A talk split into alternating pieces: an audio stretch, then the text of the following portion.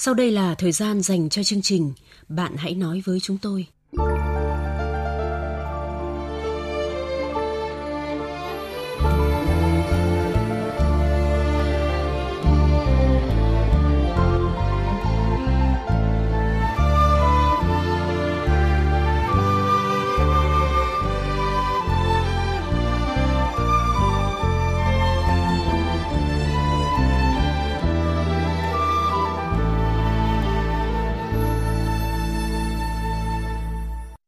Các biên tập viên Châu Anh và Quyết Thắng xin chào quý vị và các bạn.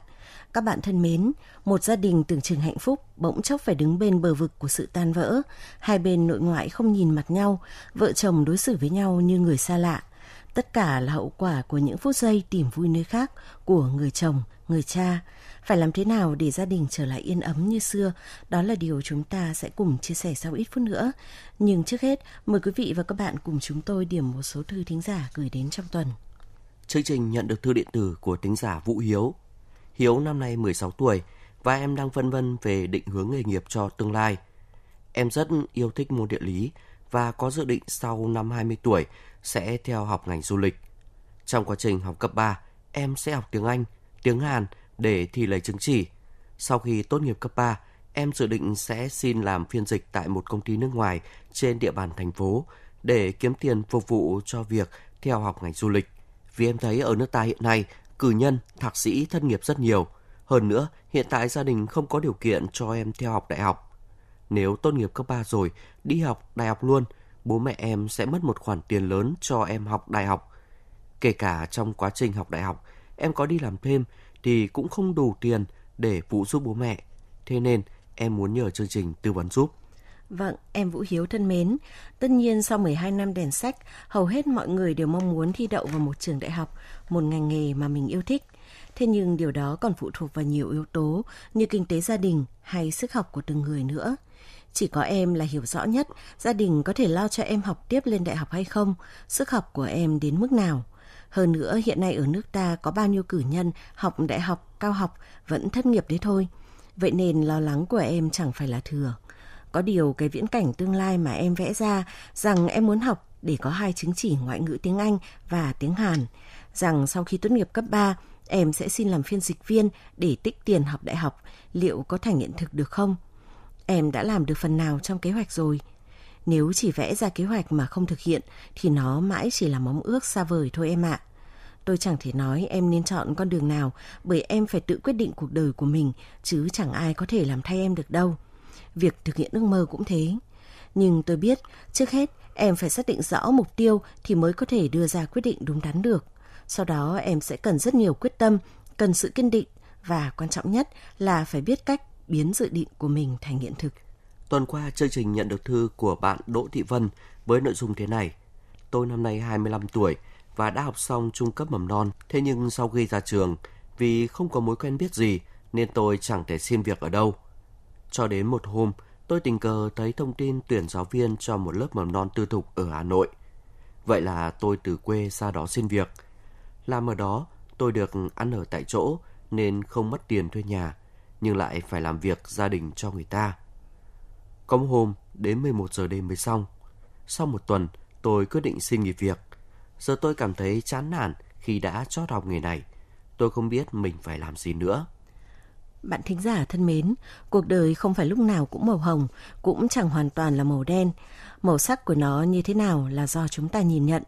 Nếu cứ mãi suy nghĩ tiêu cực, buồn chán thì nhìn đâu cũng chỉ toàn thấy điều không vui, nhìn đâu cũng chỉ thấy cô đơn, tuyệt vọng và chán trường. Còn nếu sống một cách lạc quan, yêu đời thì ta cũng thấy cuộc đời này tràn đầy niềm vui và hạnh phúc. Niềm vui ấy chẳng phải điều gì to tát mà đôi khi đến từ những việc tưởng chừng rất nhỏ trong cuộc sống.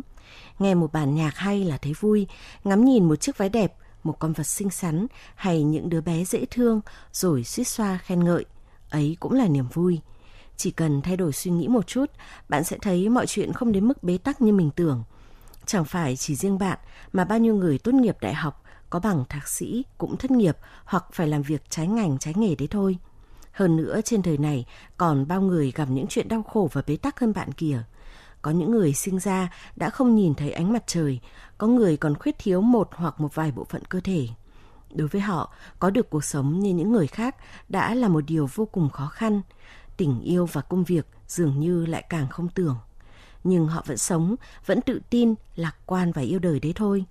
Vì thế tôi nghĩ bạn không nên vội bi quan, chán nản vì chưa xin được việc làm. Điều quan trọng là giữ cho mình tinh thần lạc quan để đối mặt với những khó khăn trong cuộc sống. Bởi hãy nhớ rằng trời không tuyệt đường người và khi cánh cửa này khép lại thì sẽ có cánh cửa khác mở ra bạn ạ.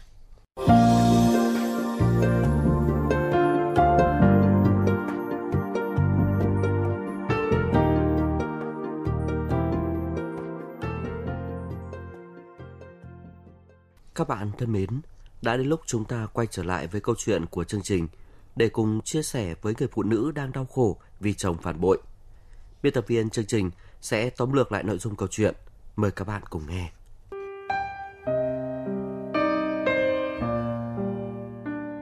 Tôi năm nay 35 tuổi, lấy chồng đã được 10 năm. Vợ chồng tôi có với nhau hai mặt con, cháu lớn 9 tuổi, cháu bé mới 5 tuổi.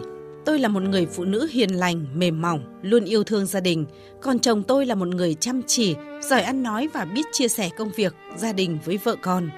Ngoài công việc hàng ngày, nhờ vào các mối quen biết, anh ấy còn nhận xin công trình cho người khác để kiếm thêm. Công việc ấy đã giúp gia đình tôi có thêm một khoản thu nhập kha khá nữa. Nói chung, tôi chẳng thể tìm thấy một điểm nào đáng chê trách ở chồng cả. Mọi thứ có lẽ vẫn tốt đẹp cho đến năm ngoái khi chồng tôi làm ăn cùng những người mới. Vì tính chất công việc nên chồng tôi phải đi nhiều và gặp gỡ nhiều người, trong đó có một người phụ nữ đã có một đời chồng và ba đứa con. Sau này tìm hiểu tôi mới biết cô ta có tính lăng nhăng, cả ba đứa con của cô ta đều không cùng một bố. Thế nên gia đình chồng cũ chẳng ưa gì cô ta cả. Có điều, khi đó chồng tôi không biết chuyện này, hai người cho nhau số điện thoại để liên lạc. Không biết là cô ta dụ dỗ chồng tôi hay là nguyên nhân nào khác, chỉ biết rằng họ thường xuyên nhắn tin qua lại và dần dần nảy sinh tình cảm với nhau. Chồng tôi kể hết cho cô ta chuyện về gia đình chúng tôi, cũng kể chuyện anh quen biết và làm ăn với những ai. Do tính sĩ diện, anh khoe với cô ta là có quen biết với nhiều người và sắp lấy được một khoản tiền lớn từ việc làm ăn. Dĩ nhiên, sau khi nghe chuyện này, cô ta đã bám chặt lấy chồng tôi. Chẳng hiểu bị cô ta bỏ bùa mê thuốc lú thế nào mà anh ta còn đưa tiền cho cô ấy để xây nhà và làm đẹp. Thấy đảo được từ chồng tôi, cô ta xúi anh ly dị để cưới cô ta. Thế nhưng mọi chuyện không thành, bởi dì tôi tình cờ phát hiện chồng tôi ngoại tình. Dì đã nói chuyện này cho bố mẹ tôi biết. Vì sợ tôi và các con đau khổ, sợ ảnh hưởng đến hạnh phúc gia đình, nên bố mẹ tôi đã gọi cho anh ấy nói chuyện cho ra lẽ. Sau cuộc nói chuyện với bố mẹ tôi, anh hứa sẽ chấm dứt với cô ta, còn gia đình tôi thì hứa sẽ giúp anh giấu chuyện này với tôi. Có điều, hứa rồi mà anh vẫn ngựa quen đường cũ. Vẫn qua lại với cô ta, vì thế bố mẹ đành đem chuyện anh ngoại tình nói với tôi. Khi biết tin tôi rất sốc, đau buồn và thất vọng. Người chồng mà tôi yêu thương, người tôi tưởng rằng chỉ yêu mình tôi lại có thể phản bội lại tình yêu mà niềm tin của tôi như thế. Trong phút nghĩ quẩn, tôi đã tự tử nhưng không thành. Khi tôi tỉnh lại trong bệnh viện, anh đã khóc rất nhiều và lặp đi lặp lại rằng xin lỗi tôi, rằng anh yêu và không muốn mất tôi. Sau chuyện này tôi cảm thấy rất có lỗi với các con và bố mẹ tôi. Tôi đâu phải chỉ có một mình, nếu tôi xảy ra chuyện thật, bố mẹ tôi, các con tôi sẽ như thế nào? Họ sẽ sống ra sao? Tôi buộc mình phải cứng rắn lên và tìm cách đối mặt với mọi chuyện. Tôi nói cho bố mẹ chồng biết chuyện chồng tôi ngoại tình và nhờ ông bà can thiệp. Bố mẹ chồng cho họp gia đình, mời bố mẹ đẻ tôi đến với mong muốn tìm cách giải quyết chuyện của vợ chồng tôi. Trước mặt gia đình hai bên, chồng tôi hứa sẽ chấm dứt hoàn toàn mối quan hệ với người phụ nữ kia và không bao giờ lặp lại sai lầm này nữa. Từ đó đến giờ, tôi chưa thấy anh có hành động sai trái nào. Nhưng chuyện anh lừa dối và ngoại tình đã khiến tôi hụt hẫng, đau đớn và mất niềm tin hoàn toàn. Tôi vẫn không thể tin nổi người chồng mà tôi yêu thương, tự hào, dành chọn niềm tin lại trở thành con người như vậy. Vì chuyện của chồng tôi mà giữa gia đình bên nội và bên ngoại hình thành một bức tường ngăn cách. anh trở thành cái gai trong mắt mọi người bên ngoại. Bản thân anh cũng chẳng còn thể diện để nhìn mặt người thân của vợ nữa. Nhưng có lẽ người đau khổ nhất vẫn là tôi khi vẫn phải sống phải làm việc với trái tim vụn vỡ, khó mà hàn gắn nổi. Hiện giờ tôi và chồng vẫn sống chung nhưng không ai nói chuyện với ai, mỗi người tự yên lặng làm việc của mình. Khi nào có việc cần thì nhắn tin, hai bên nội ngoại cũng chẳng nhìn mặt nhau. Nếu ly hôn thì tôi sợ các con phải khổ, mà cứ sống thế này thì tôi lại lo các con không hạnh phúc. Tôi phải làm như thế nào đây?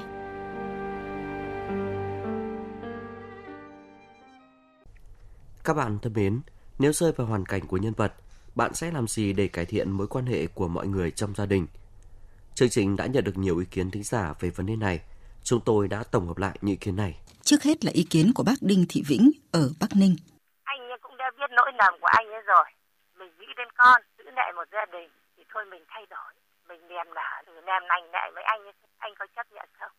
Nếu như anh không chấp nhận thì cứ sống với nhau một thời gian nữa trên này.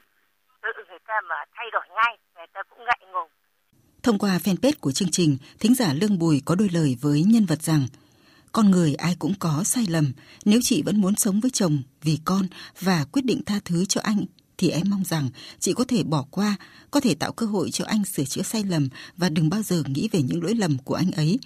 Biết là khó, nhưng nếu đã muốn thì ta nhất định sẽ làm được. Còn nếu chị không thể chấp nhận nổi, cảm thấy quá vụn vỡ, ngột ngạt quá, thì hãy tạm thời xa chồng một thời gian để lắng nghe mình một lần nữa xem sao. Liệu xa anh, chị có cảm thấy thoải mái hơn, dễ chịu hơn và cuộc sống bớt áp lực hơn không? Nếu câu trả lời là có, thì hãy ly hôn chị ạ. Các con rồi lớn lên sẽ hiểu thấu thôi chị. Thính giả Lê Công Định viết trên fanpage chương trình rằng trong hoàn cảnh của chồng cháu, nếu không có bản lĩnh thì rất dễ ngoại tình. Giờ chuyện đã xảy ra rồi, anh ta đã biết sai thì cháu phải tạo điều kiện cho chồng cháu sửa chứ. Cháu mà cư xử như vậy, vô tình càng đẩy chồng cháu rời xa cháu. Cháu hãy hâm nóng tình cảm vợ chồng ngay, dành tình cảm nhiều hơn cho anh ấy.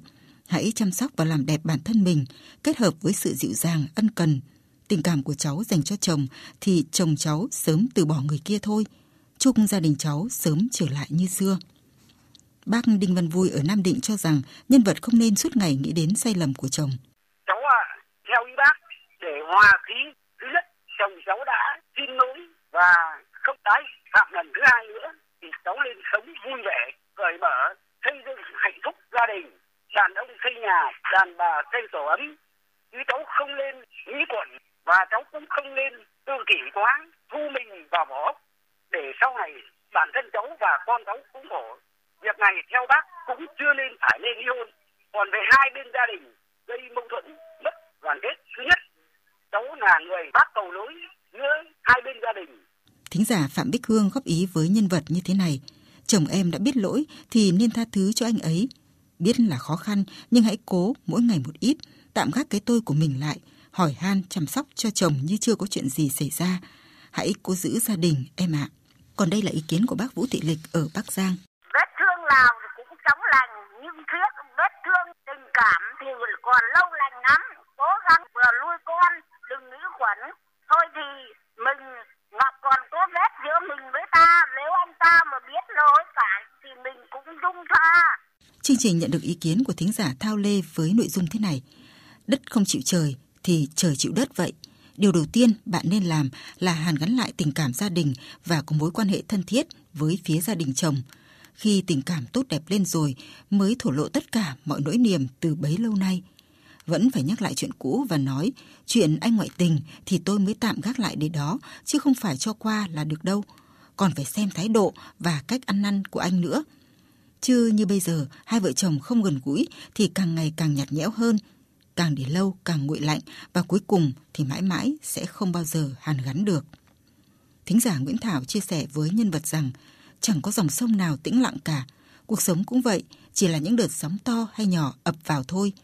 Vết thương đó đã trở thành sẹo rồi thì khó lành lại được. Nhưng ta có thể làm mờ hoặc che đi vết sẹo đó bằng cách xăm lên đó một hình ta yêu thích. Ngày tháng qua đi sẽ làm cho ta quên chỗ đó. Thời gian đó ta sẽ có vết sẹo. Vậy nên nếu tha thứ được thì hãy tha thứ. Không phải vì ai mà là vì chính bản thân mình cần được nhẹ nhõm. Cuối cùng là ý kiến của anh Trương Quốc Ngôn ở Hà Tĩnh. Sự ám ảnh của cô vợ thì cũng đúng thôi. Nhưng mà tôi cũng phê phán với cô là hơi vội vã vì làm cái điều dài dột.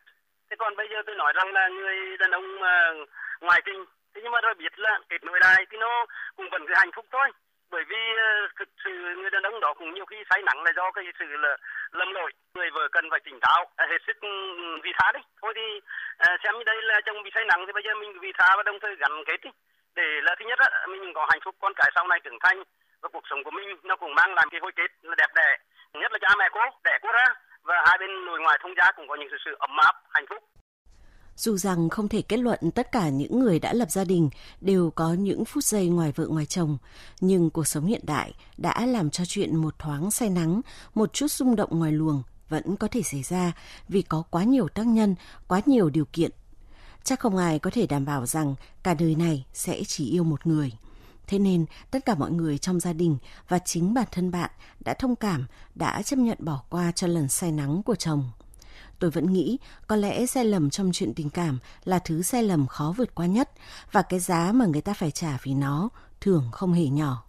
Nhưng đó không phải là điều đáng sợ, mà đáng sợ là biết mình sai nhưng vẫn không biết cách hoặc cố tình không sửa chữa sai lầm đó.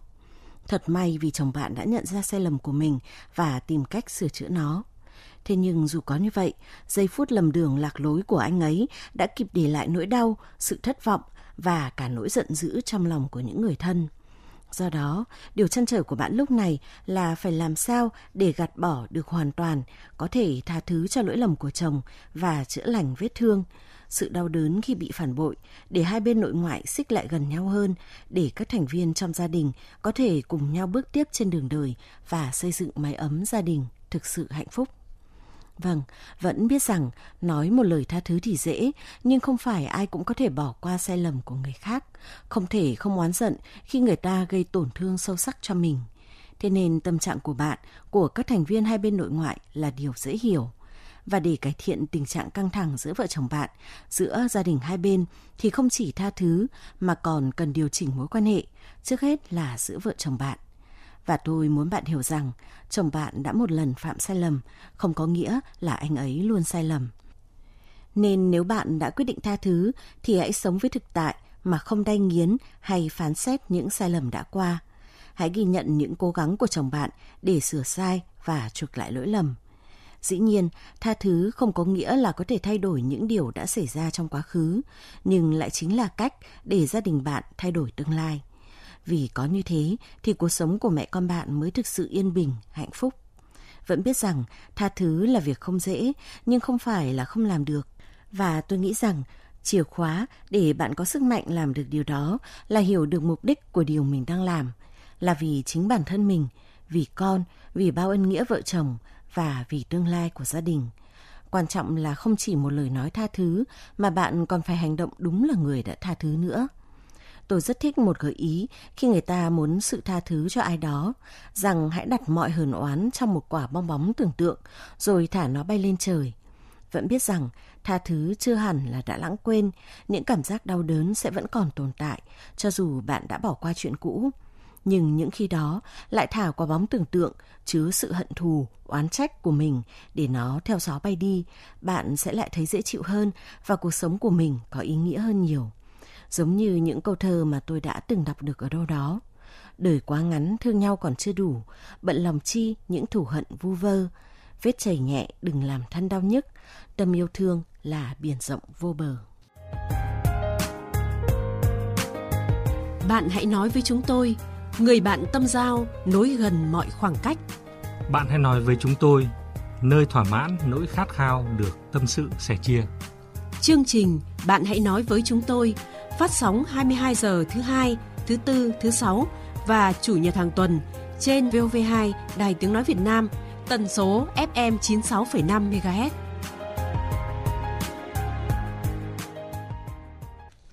Các bạn thân mến, trước khi kết thúc chương trình, chúng ta cùng nghe câu chuyện mới để cùng suy ngẫm và chia sẻ trong chương trình sau.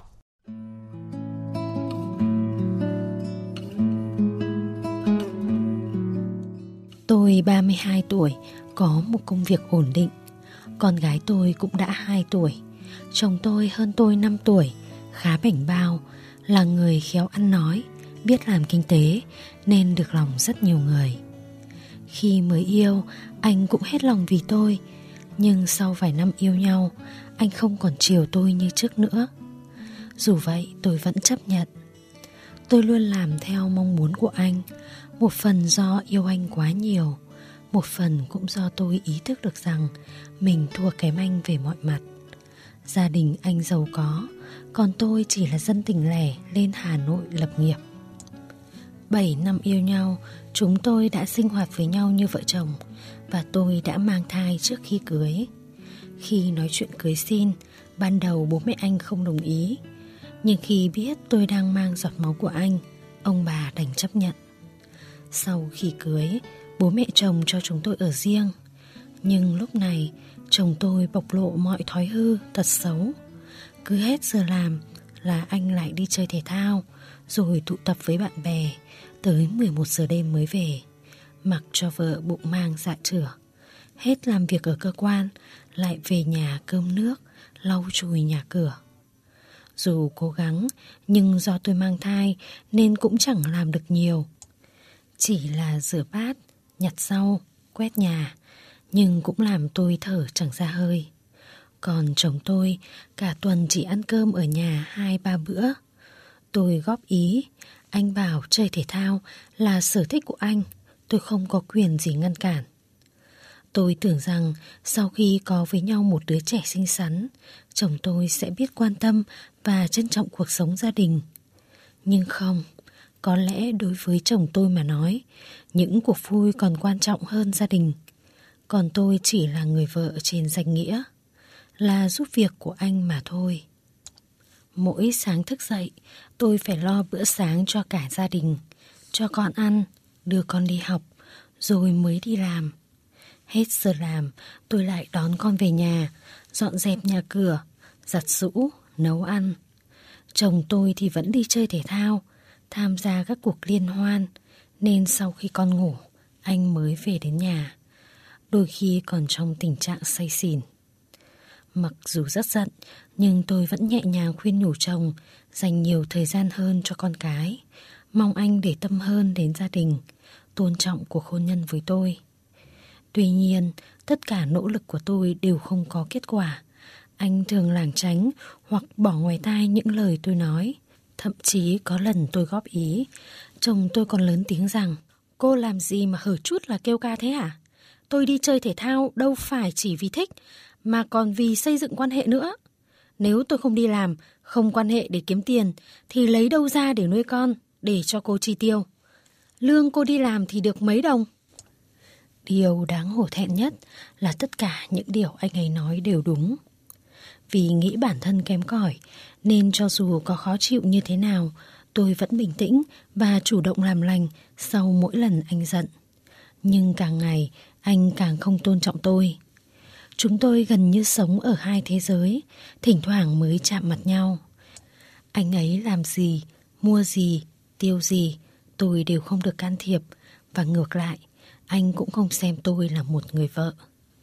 Năm ngoái bố tôi ốm nặng, cần một khoản tiền không nhỏ để phẫu thuật. Tôi không có tiền nên phải hỏi xin chồng. Anh vẫn đưa nhưng lại tỏ rõ thái độ coi thường tôi.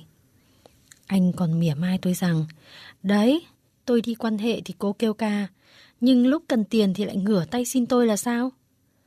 Cầm đồng tiền anh đưa để chữa bệnh cho bố Mà lòng tôi nghẹn đắng Chỉ biết nuốt nước mắt vào trong Thời gian đó khi tôi chạy qua chạy lại Từ bệnh viện chăm bố Rồi đến nhà trẻ để đón con Chồng tôi vẫn không hề đỡ đần ngày nào Việc anh đến bệnh viện thăm bố vợ Cũng đếm trên đầu ngón tay Điều này không chỉ khiến tôi tức giận, mà bố mẹ tôi rất phiền lòng. Mâu thuẫn giữa vợ chồng tôi lên đến đỉnh điểm khi tôi phát hiện vết son môi trên cổ áo của anh. Tôi hỏi thì anh nói không biết bị dính ở đâu. Nhưng tôi không tin. Vết son ở vị trí ấy thì rõ ràng người đó phải dựa rất sát vào anh. Rồi mới đây, một người phụ nữ xinh đẹp, thân hình quyến rũ, đưa anh về trong tình trạng say xỉn. Ngày hôm sau, Tranh thủ trước lúc anh đi làm, tôi hỏi anh về chuyện đó. Anh bảo đấy là đồng nghiệp, tối đó cùng anh đi tiếp khách. Tôi hỏi có phải vết son là của cô ấy không? Thì anh sừng cô lên bảo phải hay không thì sao? Người ta là phụ nữ, Cũng phải chịu khó đi đêm về hôm để quan hệ, Để kiếm tiền, Nhưng vẫn dịu dàng khéo hiểu lòng người. Còn cô thì suốt ngày kêu ca, Khó chịu, Hơi tí là ghen bóng ghen gió. Cô xem lại cô đi. Giờ tôi mới hiểu, Lúc yêu nhau thế nào cũng được. Nhưng khi kết hôn không môn đăng hộ đối, Thì thực sự khó khăn. Giờ chồng không tôn trọng tôi, Bên anh lại có người phụ nữ khác ngấp nghé. Tôi chẳng biết mình sẽ giữ chồng được đến bao giờ Liệu tôi có nên chia tay anh Để tinh thần được thoải mái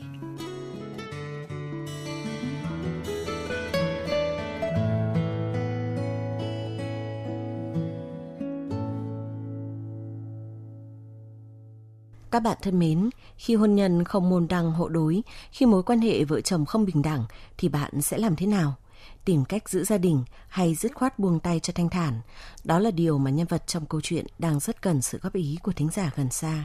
Các bạn có thể góp ý với nhân vật bằng cách gọi đến số điện thoại 0243 934 1139 trong giờ chính. Cách thứ hai là gửi thư trực tiếp đến địa chỉ chương trình Bạn nói chúng tôi, Đài Tiếng nói Việt Nam, số 4143 phố Ba Triệu Hà Nội – hoặc gửi thư điện tử đến địa chỉ nói với tôi vov2 a gmail.com. Lưu ý, tên hộp thư viết không dấu. Cách thứ ba là viết bình luận dưới mỗi câu chuyện được đăng tải trong trang Facebook Bạn nói chúng tôi chỉ 6,5 MHz. Xin chào và hẹn gặp lại các bạn trong chương trình tiếp theo.